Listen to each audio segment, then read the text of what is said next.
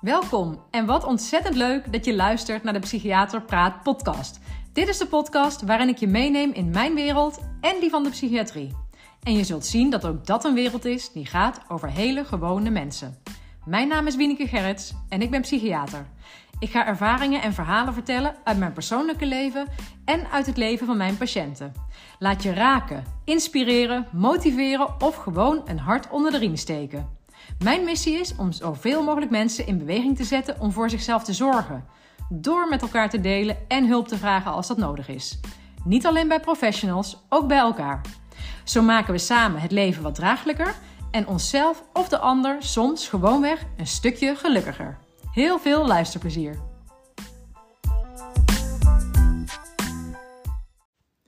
Hey, goedemiddag. Het is weer maandag en weer tijd voor een podcast. Welkom bij uh, de Psychiater Praat podcast. En leuk dat je weer luistert. Vandaag ga ik het hebben over, over angst, over emoties en het toelaten van emoties.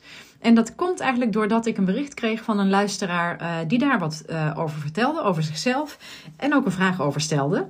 En uh, ik ga eerst even een stukje daarvan voorlezen, zodat ik je even meeneem in wat zij schreef. Even kijken. Want niet alles is relevant voor nu. ze schrijft inderdaad, dag Wieneke. Nou, dan een stukje. Dan komt er, ik ben zelf ook behoorlijk lang in behandeling geweest voor een angststoornis. En ik kamp nog steeds wel met weerstand voor angst maar dit brengt me uiteindelijk op een dieper niveau bij mezelf. Um, even kijken, dan schrijft nog dat ze het heel leuk vindt uh, dat ik me zo als mens laat zien. Dat ze altijd een beetje opkeek tegen psychiaters. Um, en dat ze het heel uh, fijn vindt om eigenlijk te zien dat ik ook een gewoon mens ben. Uh, maar dan gaat het daarna nog even verder. Ja, zou je eens een podcast willen maken over angst en toelaten? Want dat vind ik een uh, waardevol onderwerp. Ik merk dat ik nu steeds meer ja kan zeggen tegen de angst die ik in de weerstand ertegen al. Oh, en nu zie ik in dat de weerstand ertegen altijd het probleem was. Nou, ik heb haar toen ook gevraagd of zij misschien bereid was om een keer uh, als gast in mijn podcast te komen. Omdat ik uh, inderdaad heel graag hierover wil vertellen. En ik dacht van, nou, uh, wie kan het nou beter verwoorden dan iemand die het zelf heeft meegemaakt, hè, of nog steeds meemaakt. Uh, maar zij zei wel van, nou, daar is het voor mij wat te vroeg voor. Ik, ben daar nog, ik voel me daar nog niet helemaal klaar voor om dat te doen. Ze had wel het idee om daar misschien in de toekomst mee aan de slag te gaan. Dus dat is natuurlijk helemaal oké. Maar ik gebruik het wel even als aanleiding voor het onderwerp van vandaag. Want ik geloof er wel in dat eigenlijk wat zij beschrijft in de kern ook bijna de de oorzaak is of de, nou ja, een hele belangrijke factor is voor uh, psychisch lijden van mensen. Dat eigenlijk het juist uit de weg willen gaan van een nare emotie vaak, vaak zorgt voor psychisch lijden. En zij vertelt dat zij dus last heeft, last heeft of en heeft gehad van angstklachten, maar dat ze juist ook um, zich daar heel erg tegen verzette, als het ware. En dat dat haar heel erg in de weg had gezeten. En dat dat inzien haar heel erg hielp om iets te veranderen. En ze schrijft ook leuk was het niet. Hè? Dus het is niet leuk om dan vervolgens bij die angst uit te komen. En die vertelt jou natuurlijk wat. Hè? Die, die komt ergens vandaan. Maar je kunt er misschien als mens wel meer mee dan wanneer je helemaal in het verzet gaat. In ieder geval, is, zo las ik het. Ik heb het net voorgelezen, dus misschien heb jij het ook zo gehoord. Um, maar ja, ik, ik geloof daar ook helemaal in. En um, ik wil even beginnen bij um, uh, twee voorbeeldjes, kleine voorbeelden, maar waar, ik, waar mijn tenen altijd van gaan krommen. Uh, en dat, dat relateert heel erg aan dit, uh, dit gesprek. Want waar ik heel slecht tegen kan, is als ik volwassenen naar baby's die huilen hoor zeggen: niet huilen, niet huilen. Of dat ze gesust worden. Ik bedoel, baby's, de enige manier eigenlijk waarop ze kunnen communiceren. Is uh, ja, door geluid te maken. Hè. Ze kunnen niet praten. Dus meestal is het dan met huilen. Geven ze een signaal van: hé, hey, er is iets van discomfort bij mij. Er is iets oncomfortabels. Of het nou honger is, of koud of warm, of een poepluier. Of uh, een gemis van, uh, van lijfelijk contact, of wat dan ook. Er is iets waarom ze huilen. Iets wat ze niet prettig vinden. En nou ja, misschien begrijp je waarom ik dit nu zeg. Hè? Omdat het voor mij, uh, omdat ik dus echt denk van, oh, het is zo belangrijk om aandacht te hebben, ook voor emoties die wij als naar ervaren, hè? negatieve emoties. Dan is het zo averechts als je een baby uh, die huilt, als je die gaat sussen. En als je gaat zeggen, nee, je moet niet huilen. Um, en kijk, natuurlijk kan het zo zijn dat je misschien met, met een hele warme stem en uh, heel uh, betrokken, aandachtig tegen een babytje zegt: hé, hey, maar niet. Kijk, dat, dat keur ik niet af. Hè. Het is niet zo zwart-wit. Maar het idee van dat wij als volwassenen vaak de negativiteit, hè, de negatieve emotie meteen weg willen maken, dat vind ik wel een foute boel. Dat is niet de bedoeling. Um, ik moet ook zeggen dat ik dus ook wel eens juist bij mijn, uh, toen mijn kinderen klein waren, hè, veel jonger of baby waren, dat ik ze ook wel eens als ze huilden oppakte en juist heel bemoedigend zei van ja joh, huil maar, doe maar, weet je wel, vertel me even wat er is. Dus veel meer eigenlijk bevestiging geven van hé, hey, wat goed dat je dit laat zien. En uh, het tweede kleine voorbeeld is, uh, ook, uh, gaat ook over kinderen, is dat als bijvoorbeeld, nou ja, ik zie dat nu, mijn kinderen gaan naar de basisschool, hè, dus een beetje die leeftijd. Heel regelmatig zie je wel een keer een kind vallen op de stoeptegels. En heel vaak is een kind daar overstuur van. En dan zie ik ook, ja, dat is echt bij schering en inslag, zeg maar, om me heen, zie ik dan dat volwassenen uit de beste bedoeling dan ook zeggen van, die, die kijken bijvoorbeeld even naar de knie. Oh, ik zie niet zoveel. Hup, ga maar weer lekker spelen, niks aan de hand. Terwijl het kind eigenlijk aan het huilen is. Ja, ik zeg helemaal niet dat het fout is. Ik, wil, ik zeg niet dat het helemaal fout is als je dat een keer zegt. En je wil je kind ook weerbaar maken of zo. Hè? En je wil niet dat ze zich te veel aanstellen of dat ze iets groter maken dan het is. Maar ik vind het wel eigenlijk een fout signaal. Als een kind huilt omdat het valt. Ook al is er niks aan die knie te zien. Dan heeft dat kind een reden om te huilen. En dat kan van alles zijn. Misschien is hij buiten jouw beeld wel geduwd door een ander kind of zo. Hè? En is hij daar misschien wel heel boos om of heel, heel verdrietig om. Uh, of misschien doet het gewoon wel echt heel erg veel pijn. Of misschien is het gewoon heel erg geschrokken. Of misschien huilt het eigenlijk wel omdat hij al um, anticipeert op het gebrek aan troost wat hij gaat ontvangen van jou. Hè? Stel dat, je, dat de opvoeder van het kind uh, altijd zo reageert, dan is het voor dat kind misschien al, hè, die weet bij voorbaat al van, oh, ik word weggestuurd. Nou ja, in ieder geval, wat ik eigenlijk meer wil zeggen is, als een kind overstuur is naar een klein incident waar ogenschijnlijk voor ons als volwassenen niks aan te zien is, dan vind ik niet dat je dus moet zeggen tegen het kind, het is niks. Want het feit dat het huilt betekent al dat er voor een kind wel iets aan de hand is. En het bij je nemen en inderdaad aanraken, uh, liefdevol uh, aanspreken of gewoon uh, over de haren aaien of zeggen vertel eens wat, wat is er aan de hand? Of dat geeft gewoon erkenning. En ik denk namelijk dat het gewoon of ik denk dat weet ik eigenlijk gewoon zeker dat is mijn waarheid mijn overtuiging van het begint gewoon al zo vroeg dat we wij als mensen aan elkaar geneigd zijn om boodschap te geven van negatieve emoties weg ermee. Zo snel mogelijk daarvan weggaan en ik denk dat dat helemaal niet de bedoeling is. Die negatieve emoties zijn voor ons een hele belangrijke informatie. Uh, en um, ja, dus is ook informatie waar we iets mee moeten doen. En het werkt averechts als we ervan weggaan. Want dat is nou juist ook wat. Uh, ik zeg niet zeg maar één op één dat als. Uh, niet, dat jij nu zorgen moet gaan maken van. Oh, ik zeg altijd tegen mijn kind: hup, opstaan en weer doorgaan. Ik zeg helemaal niet dat je je kind daarmee beschadigt. Um, en dus het is niet zo. Maar stel dat. Um, dat kinderen op jonge leeftijd echt veel tekort komen als het gaat om oprechte aandacht ook voor hun emoties. en ofwel verwaarloosd worden, of, of misschien juist uh, heel bestraffend bejegend worden of op andere manieren, dan, dan kan het wel zijn dat dat een bepaalde mate van traumatisering oplevert. Ik moet een beetje voorzichtig zijn met die term, vind ik. Als je vaker naar mijn podcast luistert, weet je misschien ook waarom. Maar ik vind soms wordt het woord trauma heel veel gebruikt. En is het onderhevig aan inflatie eigenlijk, hè? kun je alles trauma noemen. Uh, maar goed, de situaties waar ik het nu over heb, bedoel ik wel als er langdurig een, een, nou ja, een tekort is voor een kind of een eh, een, een onheuse bejegening van het kind, dan kun je wel van traumatisering spreken. Um, als het kind daarmee leert weg te gaan van de negatieve, negatieve emoties, gaat hij daar als volwassene ook echt last van hebben. En sterker nog, uh, heel vaak is dat een mede oorzakelijke factor van psychische stoornissen op latere leeftijd. En ik ga gewoon wat voorbeelden noemen. Um, om het een beetje, ja, zodat je een beetje een voorstelling bij kunt hebben van uh, hoe ziet dat er nou uit? Hè? Als, als een kind uh, of als een mens eigenlijk geneigd is om weg te blijven bij de negatieve emoties, wat kan er dan gebeuren? Ik ga proberen een, een heel aantal voorbeelden te noemen. Um, dan ga ik even beginnen met het noemen van datgene wat misschien de negatieve emotie veroorzaakt. Dus even als eerste voorbeeld, stel dat een kind op jonge leeftijd ehm, iemand verliest die heel belangrijk voor hem is. Of het nou is dat er uh, iemand doodgaat of iemand zelf besluit weg te gaan of wat dan ook. Maar stel dat een kind op een belangrijk moment in zijn leven of bij een belangrijk persoon iemand verliest. En dat verlaten wordt eigenlijk, hè, want dat is dan de, de, het effect op het kind. Die wordt verlaten door een belangrijke volwassene.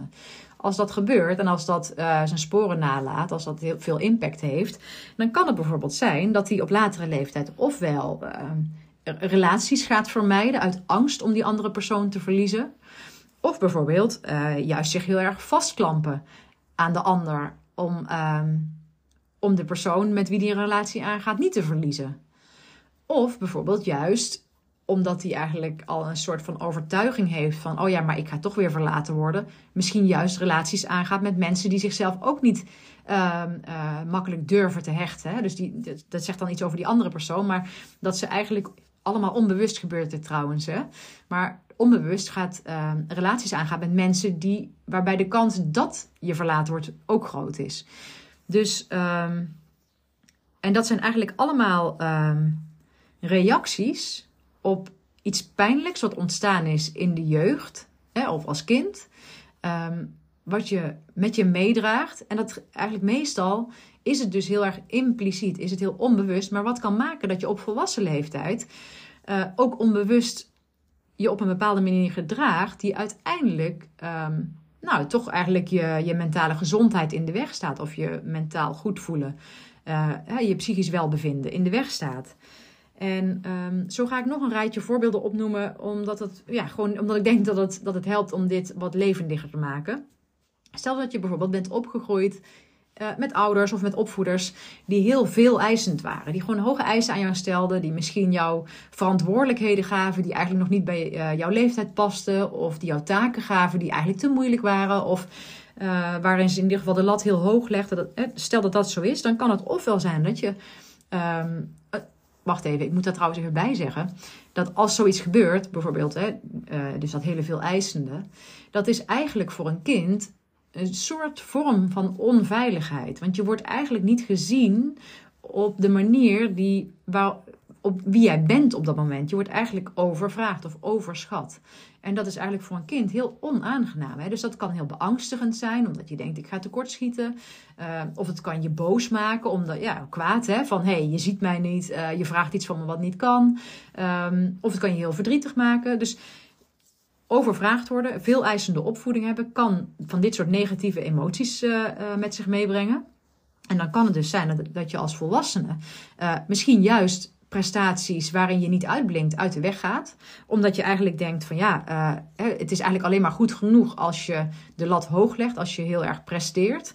En nou ja, als jij misschien ergens heel erg goed in bent, ga je dat misschien juist doen. dus dat kan ook zijn dat je juist je heel erg gaat ontwikkelen op een bepaald vlak. En misschien daar ook wel over gaat opscheppen. Van, of ja, opscheppen. Misschien niet eens met het doel om op te scheppen, maar omdat dat jou een goed gevoel geeft. Als je kunt zeggen van, hé hey jongens, kijk mij eens hoe goed ik hierin ben. En dat je ook die waardering nodig hebt eigenlijk om je goed te voelen. Uh, maar het kan dus ook zijn dat dingen waarin je juist niet in uitblinkt, dat je die, dat je die uit de weg gaat. Omdat dat, dat een slecht gevoel oplevert. Dan ben je niet goed genoeg.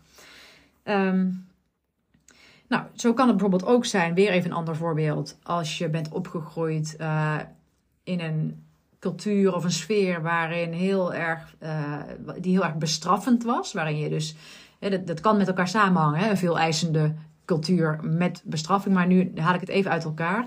Stel dat je, dat je vaak bestraft werd als iets niet uh, ging zoals het moest gaan. Uh, misschien als je net je schoenen scheef op de mat had gezet, bij wijze van spreken. Hè. Dus dat het ook voor een kind onvoorspelbaar is. Wanneer doe ik iets wel goed, wanneer doe ik iets niet goed als er gewoon vaak commentaar was, vaak terechtwijzingen waren en soms misschien ook letterlijk echte straffen waren, volgden.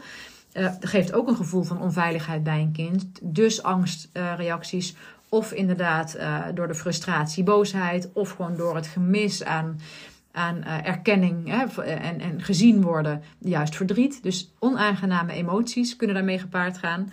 Nou, als je in zo'n cultuur bent, of in zo'n sfeer bent opgegroeid met veel bestraffing, dan kan het zijn dat je als volwassene gewoon denkt: ja, ik ga andere mensen wel uit de weg. Ja, je denkt dat niet echt, hè? Ik zeg dat je als volwassene denkt, dat bedoel ik niet. Want nog steeds, opnieuw, hè, meestal zijn dit soort uh, patronen die ontstaan op onbewust niveau. Maar dat je eigenlijk heel erg andere mensen mijdt. Uit angst om inderdaad weer bestraft te gaan worden. Of dat je misschien juist iemand bent die heel erg veel eisend wordt uh, naar zichzelf en naar anderen. Dus eigenlijk juist heel erg streng wordt ook. Dat, dat je het als het ware ook overneemt. Of meeneemt, zelf ook weer doorgeeft als je bijvoorbeeld als kind heel weinig grenzen hebt gekend, dus heel erg ruim, uh, um, heel erg vrij werd gelaten. En um, terwijl eigenlijk voor kinderen het ook een basisbehoefte is hè, voor emotionele ontwikkeling, voor emotionele veiligheid, is het ook een behoefte juist om te weten waar de grenzen liggen. Je moet niet te veel begrensd worden, maar je moet ook niet te vrijgelaten worden. Want, ja, ik val een beetje in herhaling, maar te weinig grenzen betekent onveiligheid. Onveiligheid betekent gevoelens van angst, of gevoelens van boosheid, of gevoelens van verdriet. Dus negatieve ervaren emoties kunnen ontstaan. Uh, wanneer je eigenlijk als kind gewoon niet weet van tot waar kan ik gaan en wat wordt er van mij verwacht, wat is de bedoeling. Um, nou, als dat zo is, dan kan het bijvoorbeeld zijn dat je um, vanuit die angst bijvoorbeeld heel moeilijk vindt om discipline op te brengen, om bijvoorbeeld een baan aan te gaan. Misschien wel omdat je gewoon echt geen idee hebt wat er in een uh, werksetting van jou verwacht wordt. En dat dat zo'n naar en eigenlijk dus ook onveilig gevoel oproept. En dat onveilige gevoel is dus eigenlijk oud dan. Hè? Je neemt eigenlijk dat oude onveilige gevoel mee naar je volwassen leeftijd. Maar dat dat dus zoiets onaangenaams oproept, dat je eigenlijk uit de weg gaat om een, om een baan uh, uh, aan te gaan. Uh, of het kan juist ook weer doorslaan naar een andere kant, dat je omdat dat zo onveilig was, zo onaangenaam, het niet, niet weten waar de grenzen zijn. Hè, dus zo, zo in de duister tasten van, ja, maar wat verwacht de omgeving van mij? Dat je misschien juist ultra veel zelfdiscipline gaat opbrengen en heel erg gefocust wordt en heel erg Ehm, nou ja, streng wordt op jezelf. Dus heel erg veel van jezelf uh, verlangt. En dat kan ook dus eigenlijk weer doorslaan, hè? dus te veel worden. Maar dat is eigenlijk als compensatie voor het onveilige gevoel, wat juist te weinig hebben van grenzen kent. Nou, dit is een heel rijtje aan even voorbeelden waarin ik heb geprobeerd om, om een, een beetje een, in, in het heel klein een context te schetsen van hoe een, een, een opvoeding van een kind eruit kan zien. En als dat een bepaalde kleur heeft, hè, als dat een bepaalde sfeer heeft. Uh, en onder de streep komen alle voorbeelden die ik net noemde erop neer dat het dus eigenlijk voor een kind te weinig veiligheid biedt. Uh, en te weinig veiligheid heeft altijd negatieve consequenties op, de, op het emotionele niveau. He, dus roept altijd iets negatiefs op. Als je dat als kind eh, langere tijd, zeg maar, als je daar echt in die context bent opgegroeid, ga je daar als volwassene last van hebben. Nou, en ik noemde dus meerdere voorbeelden waarbij het bijvoorbeeld kan zijn dat je relaties uit de weg gaat, of andere mensen überhaupt zoveel mogelijk vermijdt, of het aangaan van verplichtingen uit de weg gaat, of het nou een baan is of andere soorten verplichtingen. Het kan ook zijn dat je bijvoorbeeld uh, heel erg conflicten uit de weg gaat, of um, uh, dat je überhaupt emoties uit de weg gaat. Nou ja, wat je dus, uh, dus dit zijn voorbeelden van het dagelijks leven, van dat we dingen dan kunnen gaan vermijden, onbewust. Maar je kunt de negatieve emoties, die je dus eigenlijk wel in je meedraagt, kun je ook uit de weg gaan met allerlei gedrag, wat ook veel meer zelfdestructief is, veel meer beschadigend is. En, um, en dat kan dus ook eigenlijk al vroeg ontstaan. Hè? Het kan eigenlijk al al op kinderleeftijd ontstaan. Maar, maar stel je bijvoorbeeld een puber voor die uh, misschien zich isoleert op zijn kamer, omdat hij inderdaad uh, het heel lastig vindt om met andere mensen om te gaan. Of en die de hele tijd gaat gamen, omdat dat inderdaad gewoon, hè, dan kun je daar je aandacht op richten en dan hoef je je niet zo naar te voelen. Uh, hoef je niet zo somber te zijn of niet zo verdrietig of angstig te zijn. En, uh, maar goed, ook als je ouder wordt, ook volwassenen, denk aan allerlei vormen van verslavingen, zijn vaak ook uh, manieren om een negatief gevoel te vermijden. Alcoholgebruik, drugsgebruik. Ehm, nou ja, wat ik al zei, uh, gamen of uh, echt een soort verslaving aan seks. Of, of in ieder geval continu seks opzoeken als afleiding. Um, maar er kunnen ook um, psychische stoornissen echt eigenlijk ont, de functie hebben van het vermijden van de emotie. dat zie je onder andere ook vaak bijvoorbeeld bij dwangstoornissen. Dwang is ook heel vaak gericht om een bepaalde angst te onderdrukken. En eetstoornissen ook. Eetstoornissen komen ook heel vaak voor om komen voort vanuit het willen vermijden, het willen, ja, het uit de weg willen gaan. Eigenlijk van hele, van echt psychisch lijden, van pijn. En, of automutilatie ook, het zelf beschadigen, letterlijk. Hè? Dus nou, bijvoorbeeld het, het, snijden in polsen. dus ja, jezelf pijn doen om, om andere pijn niet te hoeven voelen. Er kan allerlei nou ja, gewoon heel beschadigend gedrag ontstaan. En ik noem natuurlijk, dit zijn allemaal extreme voorbeelden. Hè. Ik begon ermee van, we zijn geneigd als mensen om überhaupt negatieve emoties liever uit de weg te gaan dan op te zoeken. Uh, en ik heb meerdere voorbeelden gegeven waarin dat inderdaad echt zwaar weegt. In de zin van als je echt van, vanuit je jeugd echt uh, veel bent blootgesteld aan een negatieve situatie, waardoor uh, dat basale gevoel van onveiligheid eigenlijk met je meegroeit naar je volwassen leeftijd. En dat kan leiden tot gedrag wat, wat jezelf in de weg zit. Ik heb laten zien dat er dat zelf zou ik zeggen, maar dat er ook psychische stoornissen zijn die, daar, die een gevolg kunnen zijn van het uit de weg willen gaan van negatieve emoties. Zoals verslavingen, zoals eetstoornissen, zoals angststoornissen. Um, en eigenlijk, en daar kom ik weer een beetje terug bij uh, de opmerking uh, van de vrouw die mij een bericht stuurde. Eigenlijk weten we dat het, uh, de manieren om negatieve emoties uit de weg te gaan, dus vaak schadelijker zijn dan de emoties zelf. En dat, ja, dat begrijp je natuurlijk wel. Stel dat je inderdaad een eetstoornis uh, ontwikkelt. Um, bovenop gewoon een heel naar psychisch lijden. Dan is vaak die, die eetstoornis die is letterlijk levensbedreigend.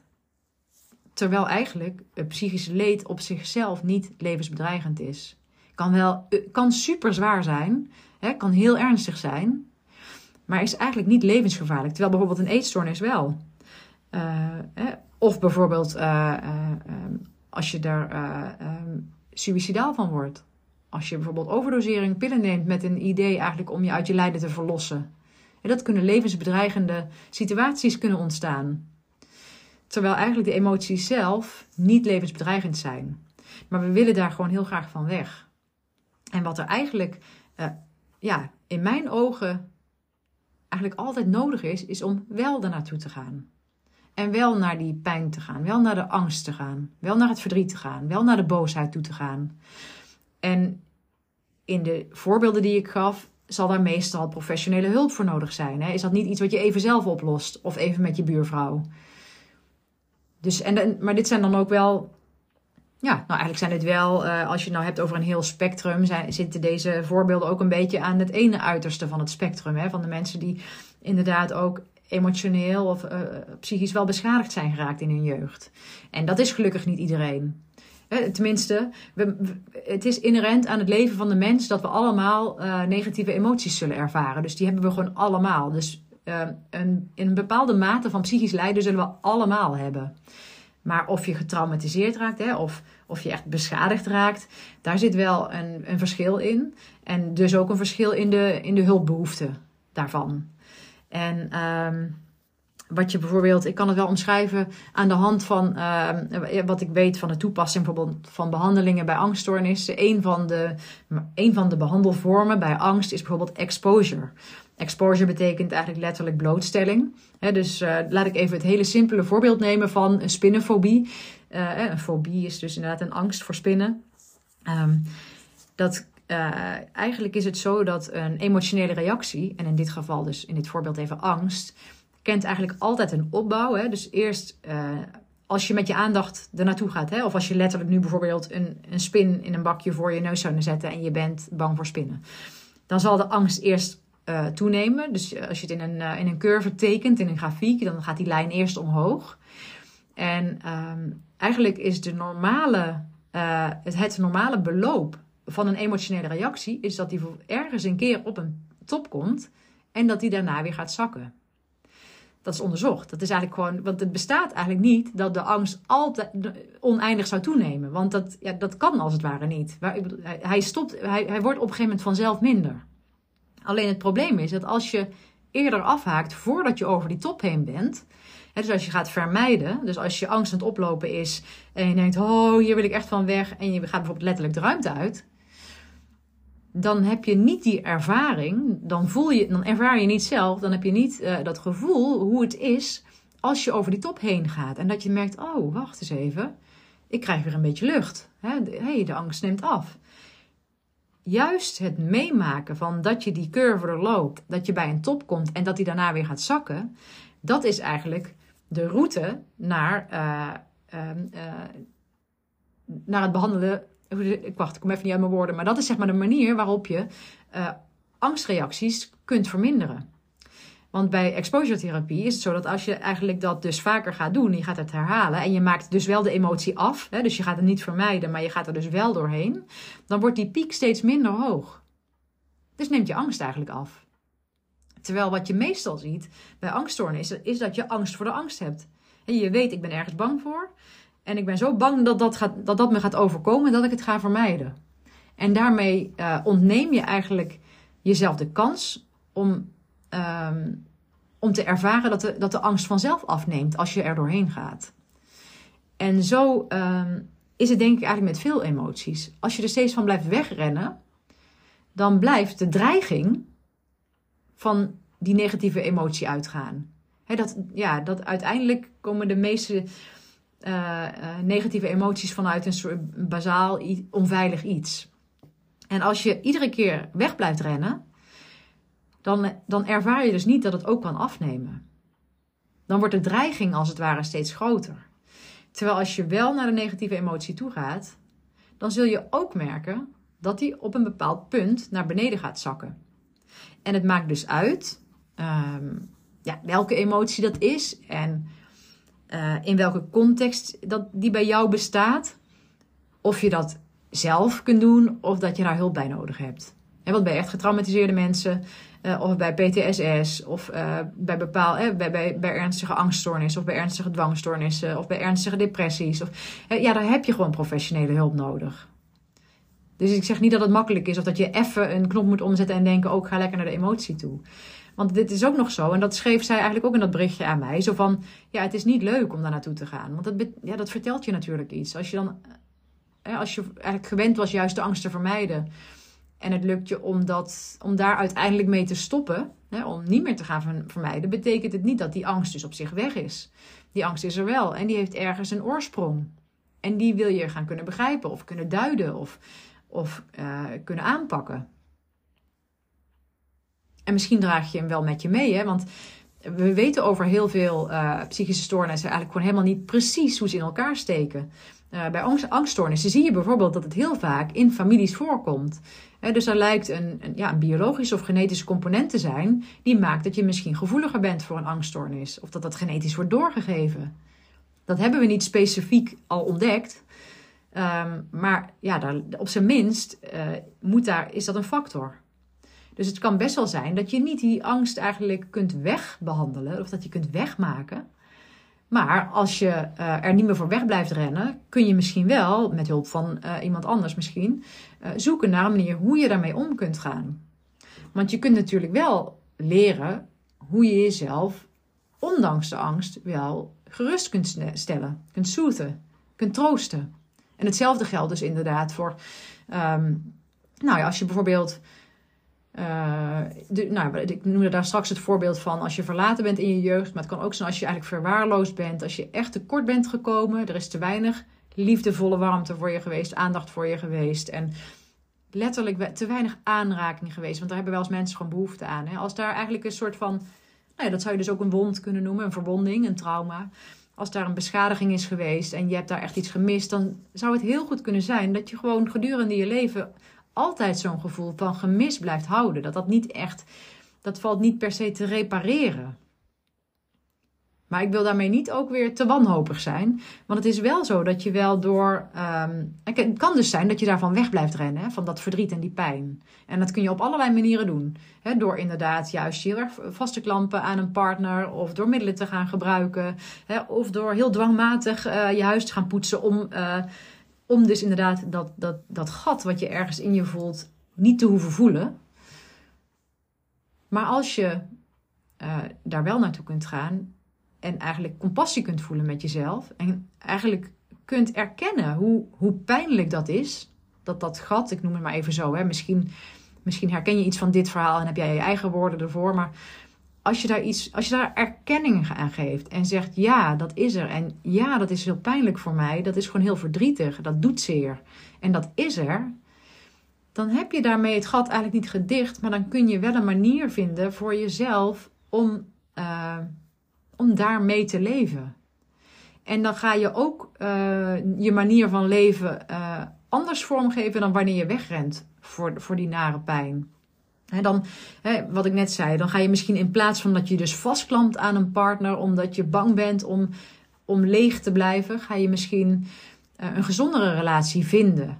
Waarin misschien de ander, uh, waarin je kunt delen wat voor een gemis jij voelt in jezelf. En dat de ander dat niet hoeft op te vullen, maar dat je het wel heel fijn vindt dat die partner dat erkent. En dat als jij misschien wel een keer inderdaad, uh, ja, hoe zeg je dat, daar in die emotie vervalt of in dat verlangen om dat gat op te laten vullen, dat, dat die partner stevig naast je blijft staan. En dat hij bijvoorbeeld niet afhaakt omdat hij denkt: oh, hier had ik geen zin in. dus als het er kan zijn, dat maakt al veel meer een verschil. Dus dat is eigenlijk wat ik uitpikte uit uh, die conversatie die ik uh, met die luisteraar had over haar angststoornis. Hoe ze eigenlijk heel lange tijd last heeft gehad van het vermijden daarvan. En dat ze daar door behandeling in de GGZ um, uh, ja, inzicht heeft gekregen dat ze eigenlijk voornamelijk last had van die vermijding. Dat ze nu meer naar de angst toe gaat, wat niet leuk is, maar wel beter is. Wel op een diepere laag naar zichzelf kunnen kijken en uiteindelijk zichzelf kunnen helpen. En dit, dit kan voor iedereen, hè, want nou ja, dat zei ik halverwege ook al ergens. Hè, we zijn allemaal mensen, dus we ervaren allemaal. Het bestaat niet dat je geen negatieve emoties ervaart, dus dat hebben we allemaal. Dus het kan ook zijn uh, dat het iets heel uh, lichts is, gewoon een teleurstelling over uh, dat er iets niet doorgaat of zo. Daar kun je van wegbewegen door dan maar te denken: oh, ik ga wel even boodschappen doen. Maar je kunt ook even gaan zitten en denken: oh ja, ja, ik vind dit echt heel jammer. Want als je dan daarbij stil gaat staan, hè, dan zul je merken dat. Dan zul je jezelf beter begrijpen. Want misschien zit er wel achter, stel dat een afspraak met een vriend niet doorging. Nou, dat je gewoon heel erg verlangt naar verbinding met die persoon. Dus heel vaak zit er achter een negatieve emotie ook informatie over waar je wel je behoefte ligt. En als je bij die informatie uitkomt, dan heb je in ieder geval ben je meer in de lead, heb je meer grip op of je die en hoe je die behoefte wel kunt vervullen. En daar help je uiteindelijk jezelf het beste mee. Meer dan met wegrennen voor dat wat negatief is. Nou, dit was hem ik ben rond, volgens mij. Ja, ik heb alles gezegd wat ik, uh, wat ik in ieder geval van tevoren in mijn hoofd had rond laten gaan. Wat ik over dit onderwerp wilde zeggen. Dus ik hoop dat, uh, dat jij er weer iets voor jezelf hebt uitgehaald. Of dat je het op zijn minst aangenaam vond om naar te luisteren. Uh, misschien heb je er wel, neem je er iets uit mee over nou, hoe je zelf met jouw emoties omgaat. En um, wat ik uh, me bedacht is, dus ik nodigde deze vrouw uit hè, om in mijn podcast te komen. Uh, misschien komt dat uh, in de toekomst nog een keer. Ik dacht, ik kan ook eens hier hardop de oproep doen. Um, dat ik mijn podcast ook echt wil gebruiken als podium voor mensen die met om wat voor een haakje dan ook, hè, of met wat voor haakje dan ook, ook um, aansluiten bij de thema's die ik bespreek. Dus ik, nou, zoals jullie weten wellicht, ik heb twee keer een, een cliënt uit de GGZ geïnterviewd. Niet, niet mijn eigen cliënt of patiënten, maar mensen waarmee ik in contact kwam. En uh, nou, uh, waar we overeen kwamen om een interview op te nemen. En die heb ik gepubliceerd hier in de podcast. Dat wil ik ook vaker doen.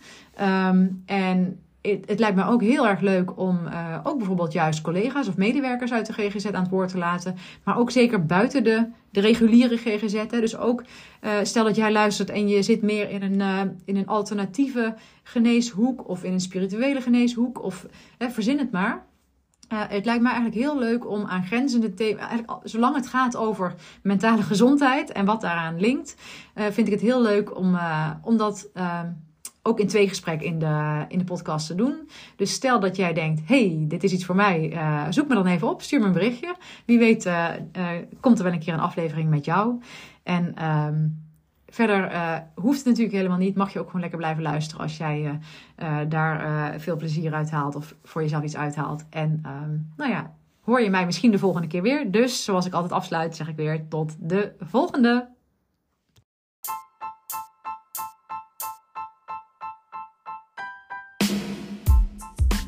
Ha, ik vind het echt super leuk dat je mijn aflevering beluisterd hebt. En nogmaals, heel erg bedankt daarvoor. Hopelijk heeft het je ook aangesproken. En wil je me dat laten weten? Dat kan via mail naar info.wienekegerrits.nl, een bericht via Instagram, waar ik te vinden ben onder Wieneke underscore of op LinkedIn onder mijn eigen naam. Ik vind het heel leuk om ook jou beter te leren kennen en te weten wie er luistert. Jij kunt ook anderen inspireren door mij te taggen, bijvoorbeeld in je stories of je feed op Instagram. En wat jij van mij kunt doen, is in jouw podcast-app waar je deze beluistert een review achterlaten. Bijvoorbeeld een aantal sterren. Wil je dat doen?